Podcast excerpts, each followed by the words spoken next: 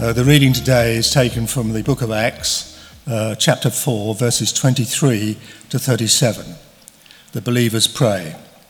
On their release, Peter and John went back to their own people and reported all that the chief priests and the elders had said to them. When they heard this, they raised their voices together in prayer uh, to God. Sovereign Lord, they said, you made the heavens and the earth and the sea and everything in them. You spoke by the Holy Spirit through the mouth of your servant, our father David. Why do the nations rage and the people plot in vain? The kings of the earth rise up and the rulers band together against the Lord and against his anointed one.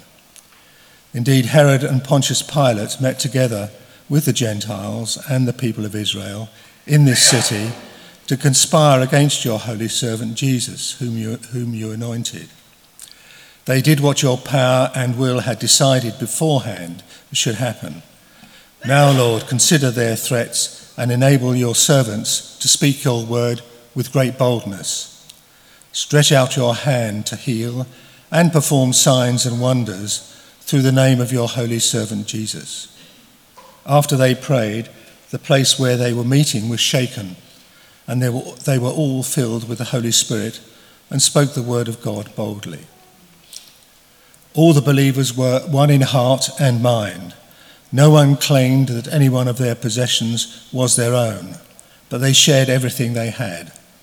With great power, the apostles continued to testify to the resurrection of the Lord Jesus, and God's grace was so powerfully at work in them all that there was no needy person among them.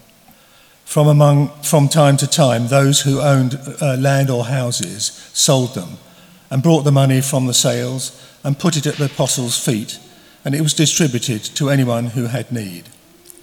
Joseph, a Levite from Cyprus, whom the apostles called Barnabas, which means son of encouragement, sold a field he owned and brought the money and put it at the apostles' feet. This is the word of the Lord.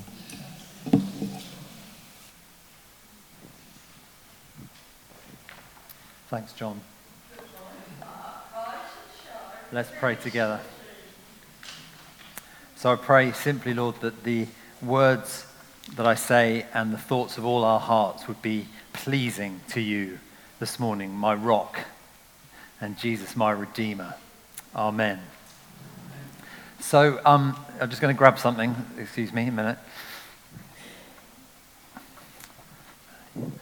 You can take the man out of the all age, but you can't take the all age out of the man. Ooh. Ooh. um, it's not a baptism, don't worry. Um, so we'll come on to that in a moment. Uh, a little story about my week. So I've been playing some table tennis with my son Noah. As many of you know, I love table tennis. And um, the problem with playing table tennis with Noah is that he is just that little bit better than me and um, he always beats me. But it's, it's only just by a little bit. So um, if, he, if, he, if he thrashed me, you know, five games to, to love every time or whatever, it wouldn't be a problem. But he tends to beat me in games sort of 11-8, 11-7. And then over, overall games, it's always like 5-2 or 4-3. And, and so I always feel that I'm that close. And if I was just a little bit sharper and a little bit um, kind of younger, thank you. Fair point. Um, then, I, then I just would be able to beat him. And I can't beat him anymore. Um, and um, th- so this is a confession. My confession is that this sometimes winds me up. and uh, one such occasion was on a Thursday. And, and I'm trying to be nice because he's got his A levels, so I'm kind of like trying to break up his revision with some table tennis. And um, there, was, there was one particular shot. The worst thing about the worst, when, if he plays a brilliant shot and you just can't get it back, fair, fair, fair play. But um, the, the most, if you play table tennis, you know that the most annoying shots are where you know that you could have done better. So, um, like when you serve and it hits the net, and, and it's like you've gifted him a point, and that is so infuriating. And there was one of these occasions in, the, in this match on Thursday where, um, where I just did something stupid and gave him the point, and I was so angry with myself. And I got my table tennis bat. I should have brought it in, but I wasn't planning to say this until I got it this morning. I got my table tennis bat and I went to whack it on the table in anger at myself.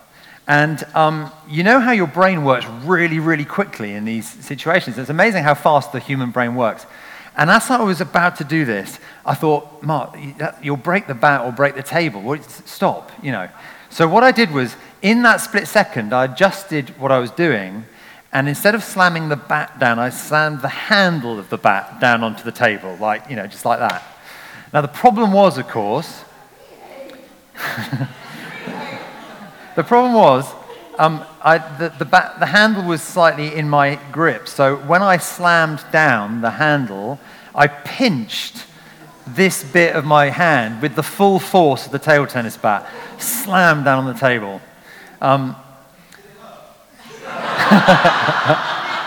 Who said that? John. Yes, it hurt. And, and, um, and to be fair, it's a little bit tender now. Thanks for asking, John.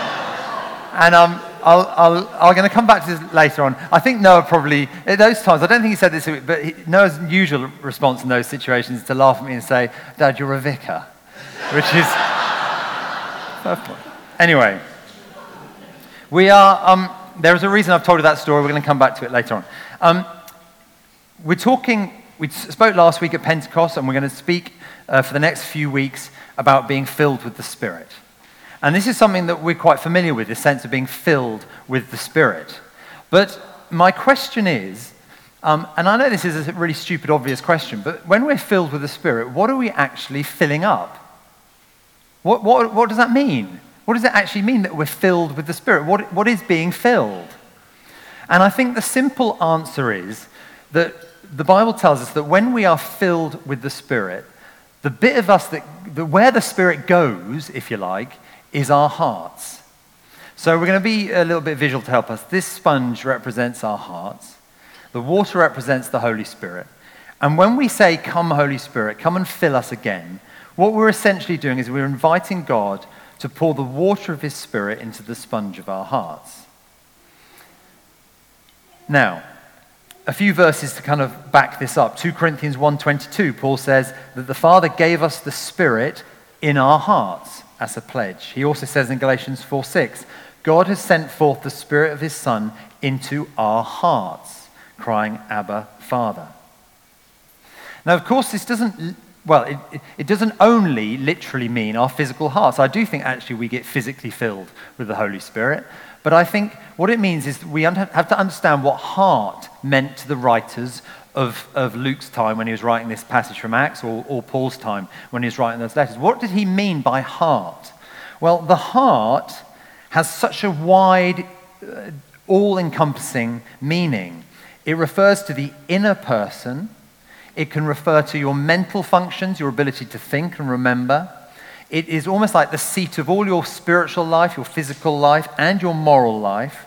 Or, as one person put it in, in a summary I read, it's your thoughts, passions, desires, affections, appetites, purposes, and endeavors. So when we say that the Holy Spirit is filling our hearts, what we're saying is that the Spirit, we're welcoming the Spirit into everything about us, the seat of all we are physical, spiritual, moral. All our desires, all our thoughts, all our memories, all our rational thinking, all our irrational thinking, we're inviting the Holy Spirit to fill those. Now, this is really good and, and helpful. And this is why the Spirit is such a gift. One of the reasons the Spirit is such a gift is because our, what we fill our hearts with is of vital, literally vital importance. Proverbs 4 says this Above all else, guard your heart, for everything you do flows from it. Elsewhere in Proverbs, we read, As water reflects the, the face, so one's life reflects the heart. Jesus emphasized this himself. He, he taught in Luke 6, he says, A good man brings good things out of the good stored up where? In his heart. But an evil man brings out evil things out of the evil stored up in his heart. What is in our hearts is essential. It is vital. And that's why the Spirit is a gift, because God is saying, I want to fill your heart with those good things, if only you will let me. Now, um, I'd like to look at, at our, our, our, reading today, which is from Acts 4. Um, and there's a couple of examples of what this looks like in the early church. So before we do that, I just need to give you the context. The context was the disciples had gone out from that first day of Pentecost and had begun to preach the good news. But they had come against opposition and persecution from the leaders of the day, the Pharisees and the others. And we, immediately before our passage today, what we see is that they had, they had seized Peter and John, they'd arrested Peter and John, they'd kept them in prison overnight, they had brought them before them the next morning and had questioned them, and they had said, You can go, but you are not to speak in the name of Jesus again. You are not to speak about Jesus. And then it says, uh, after further threats, they let them go. That's the context. Peter and John trying to preach the good, the good news about Jesus and facing this huge opposition from the religious leaders of the day and being threatened if they carry on. What they do is they go back to their community, they go back to their friends, they go back to this family of believers. And what happens now is we see an overflow of the fact that they were people who were filled with the Holy Spirit. And we see this overflow in two ways. We see the overflow of the Spirit in their lives expressed through the words they use and specifically in today's passage through their prayers. And secondly, we see the overflow of being filled with the Spirit in their action, specifically in their generosity. So we're going to look at those two things their words through prayer and their actions through their generosity. So, first of all, let's talk about their prayer. You know, the Bible again is specific and, and quite clear about the fact that the words we say, the words we say, whether it's our prayers or whatever, the words are a product of our hearts. Jesus, when he taught about good things coming out of the good things from the good heart, made this specific. He said, The mouth speaks what the heart is full of. So, what we say is a reflection of what's going on in our hearts. And so, our prayers will be a reflection of what's going on in our hearts because that's, that's where we speak from. Jesus actually, interestingly, also was, Jesus can be quite firm sometimes, quite harsh almost. And in Matthew 12, we see him calling people a brood of vipers because he says, You brood of vipers, how can you who are evil say anything good? For the mouth speaks what the heart is full of. That's pretty uncompromising stuff from Jesus. He's saying there's a direct connection between what we say and what goes on in our hearts. So we see these early Christians full of the Holy Spirit soaked in the Holy Spirit, and what pours out of them is fervent, passionate prayer. First of all, like we've done here this morning, they worship in their prayer. If you look back at, the, at Acts chapter 4, you see that they worship God, they acknowledge Him as the creator, they acknowledge Him as, as the person of revelation, they acknowledge Him as the God of history. Their prayers are rooted in Scripture. They quote Psalm 2. Their prayers are, are, are, rooted in what happened in Jerusalem, the cross. That's the focus in the middle of their prayer. And that is what is flowing from their hearts. And then, when they have worshipped, then they ask God for something. A, I think there's a challenge there straight away. How many of my prayers start with me asking God what I want Him to give me or do for me, when really our prayers should start with worship, acknowledging Him as the creator, the revealer, the provider, the God of history. And then, when we've worshipped Him, then we can ask. And what they ask is really, really interesting. Because remember this context of persecution, they don't ask. Uh, if it was me, I would say, Lord, would you destroy the chief priests and Pharisees? Would you kill them all off? Or would you at least make them sick so they can't make them do, remove their power, get rid of them, get, take them away from my life so my life is a, a nice, smooth road where I can preach the gospel easily. If it was me, that would be my prayer. But they don't pray that. They don't pray that God would remove the obstacles. They simply pray that God would make them even more bold and even more courageous in order to keep doing what God wants them to do despite the problems. Now, I'm not saying we should never try and pray against things which are difficult in our lives, but sometimes I think our first prayer should be God, make me courageous to handle the difficult things and still do your work despite the difficult things. And if you want to remove the difficult things, Lord, we'd love you to do that. But my first prayer is going to be make me bold, make me courageous, make me strong, make me able to do your work despite the situation. That is what spirit filled prayer looks like. Now, the second thing, as I said, that's an, so that's an overflow of their words. The second is an overflow of their deeds. And specifically in Acts chapter 4, we see it, it shows itself, it demonstrates itself in an overflow of giving, of generosity. Again, you see, we read throughout Scripture that not only do our words come from our hearts, but our giving comes from our hearts. 2 Corinthians 3, uh, 9, verse 7. Each of you should give what you've decided in your heart to give. Deuteronomy 15, you should give freely. Your heart should not be grudging. What we give, when we share, when we're generous with what we have, that should come from our hearts. And if our hearts are filled with the Holy Spirit, then this will reflect the giving that comes from our hearts. Jesus again, do not store up treasures on earth, but store up for yourselves treasures in heaven, because where your treasure is, that's where your heart will be. We see two types of giving going on here. I'd like to just highlight them both for a moment. We see two very distinct kinds of giving, actually, verse 32 and verse uh, 34 to 35. Now, the first one is verse 32.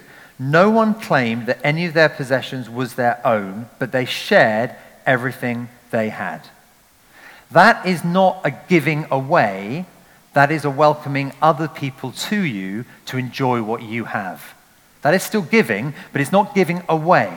Now, this isn't a one off, this is a lifestyle. This is an ethos. This is a culture that they had in their community because they were spirit filled. It's demonstrated probably most obviously in hospitality, welcoming people into our homes in order to share the good things God has blessed us with. Several of you, I know, have been, uh, maybe not yet, but are in the process of welcoming Ukrainian families into your homes. That is spirit filled generosity. Because what you're saying is, this is my home. I love my home. It's a safe, comfortable place. I'm going to share that with someone in need. That is an ethos. That is a culture. That is something that happens all the time. The other kind of giving, though, is not an ethos. It's a very different, different kind of thing. Verse 34 to 35. It, said, it says this from time to time. So this isn't all the time, this is a one off. From time to time, those who owned land or houses sold them, brought the money from the sale, and put it at the apostles' feet, and it was distributed to anyone who had need. That is a very different kind of giving. That really is saying what you've got and saying, I don't need it anymore I'm going to sell it or give it away, and the proceeds of what I'm giving away will be used to help someone in need. So that's more of an emergency situation. I think that happens when the Holy Spirit prompts you and says, I need you to do this one off because there's a, there's a specific situation. It's very different than the other kind of giving, but they both come from these spirit filled hearts and there's an overflow of giving and generosity, either by inviting people in to share what you have or by going out and giving away what you have so that others can benefit. One last point this morning, and uh, this is where the table tennis thing comes in. Now, my table tennis um, example is pretty trivial, really. And actually, I, you know, I, I, bet you've all got little, maybe not all of you, but I, I, reckon a lot of people here sitting there going, I know how that feels, Mark. I, I do the same thing. Maybe not playing table tennis, but at work or in a family situation or when you're driving or, or whatever. You know, that something comes out of what's on the inside that isn't really in character.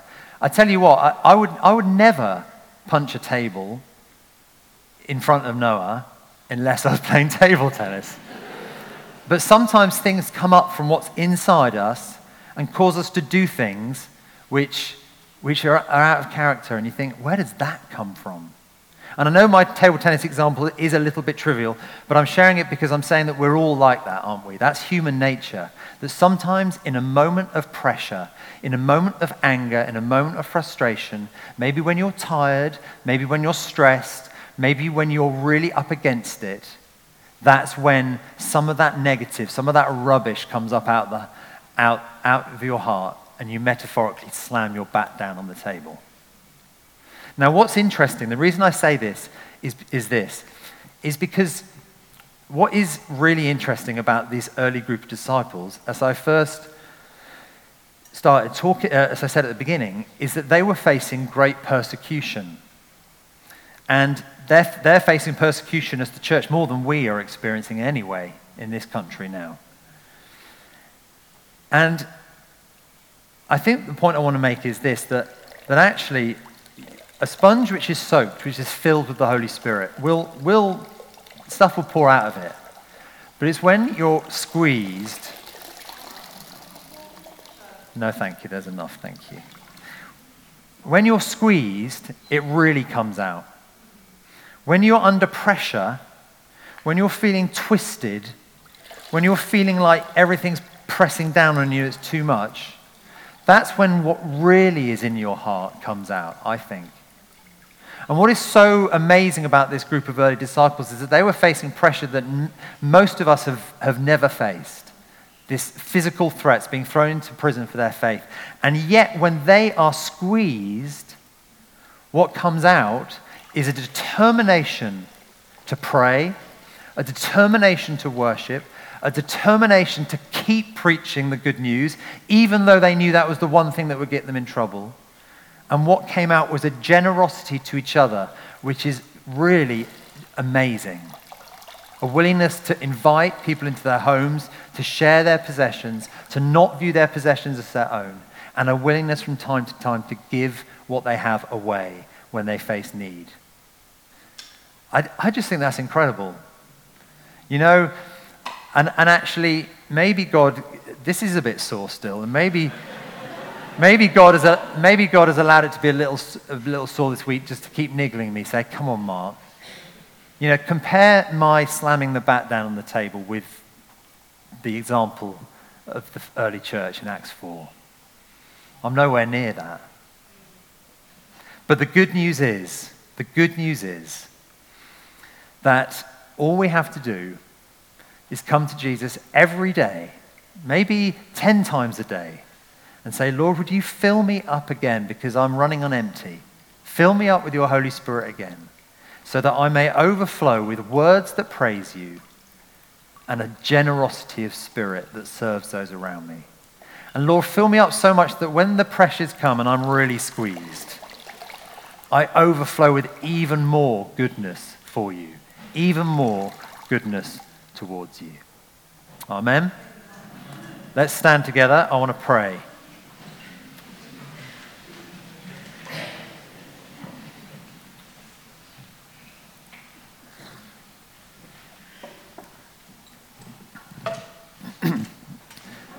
we are just going to pray for the Holy Spirit to come and fill us again.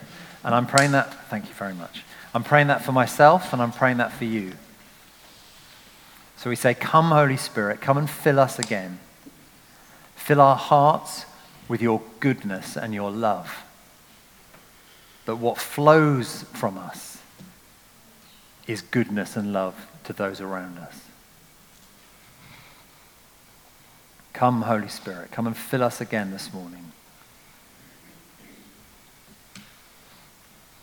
Come, Holy Spirit. Thank you, Jesus.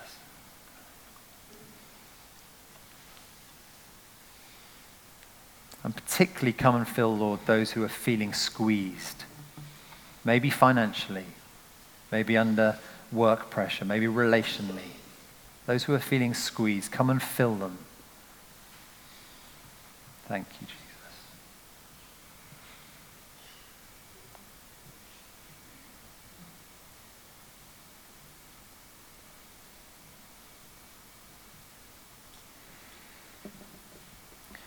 It's interesting that Peter was filled again. Peter, the great apostle who'd been filled so much on Pentecost, he needed to be filled again. And if Peter needs to be filled again, then so do I, and so do you. So let's welcome the work of the Spirit in our lives again this morning. Welcome his filling. Thank you, Jesus.